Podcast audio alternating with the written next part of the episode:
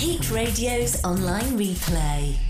Hello, I'm Boyd Hilton on Heat Radio, and I'm thrilled to be joined by Hugh Jackman talking Hello, about Boyd. his new film Prisoners. Hello, welcome Ah, to London. thank you. I know you've had a bit of a nightmare getting over here, but the good Yeah, news but it's is part of the course. I Yes. kind of like coming here, and there's fog and this, and I feel like, oh, good, I feel at home. Exactly. We, we got our fog in London. Exactly. But the good news is your film Prisoners has opened at number one in the Yes, box office yeah. in the States. Were you surprised? It's not like a blockbuster type of movie, is it? It's not. It's it's actually. I like to think of it as two movies in one in a way. It is part whodunit, edge of your seat kind of thriller. I, I guarantee anyone listening to this that you're not going to know how it finishes, and it'll keep you gripped to the end. But it is also one of those films that makes you work a little bit, makes you question long after the credits roll, and it's a rare thing in Hollywood. And I'm, you know, so very excited that it's connecting with audiences. Absolutely, it does work on both those levels. It's like a who done it, Yeah. which is which is incredibly gripping. Yeah. and it's a, quite a serious, in-depth look at vigilantism and all that kind of thing. Were you and your character? I think is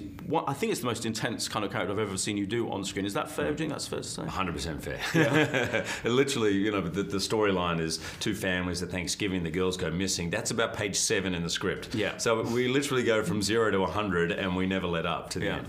and we're used to seeing you being charming and singing and all of this kind of stuff. But this is a real. I mean, he's quite. He does some of the most horrible things Hmm. I think I've ever seen on screen. How is it for you to do that kind of role? This guy who ends up being really quite horrible. Well, you know, I love it. What I loved about the script is that it actually could be any of us. It actually could be, I mean, right, in life, maybe I put on this, I present a charming, sort of affable, you know, knock around kind of guy. And in that situation, when your kid goes missing, all of that goes out the window. You'll, I totally relate to my character's sort of uh, approach of doing absolutely anything to protect your kid because this is beyond reason. This becomes primal and emotional.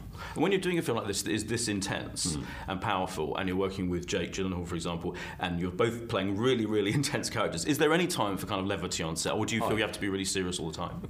No, no, no. I mean, look, I don't think it's going to be the greatest gag reel or blooper reel of, of the movies I've been in, but it, there it is lighter than you imagine. There are periods when you know you're going in. There's some of those key scenes, you know, the hammer scene, things like that.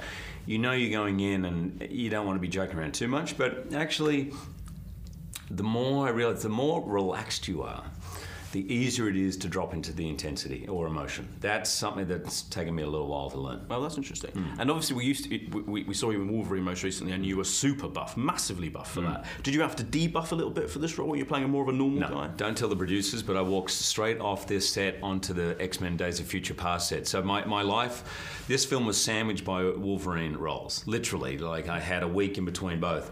So uh, I think that at one point they were wondering why I was training for two hours every morning. I was getting picked up at 3.30 in the morning and I was eating every two hours copious amounts of food. then I think they were like, I'm just not going to ask any questions. But I was heavily covered up in this movie, so you can't see anything. Well, it still works here, still works. Thank you, mate. Thank you very much. Cheers. Good on you. Heat Radio's online replay. For more celeb interviews, click heatworld.com now.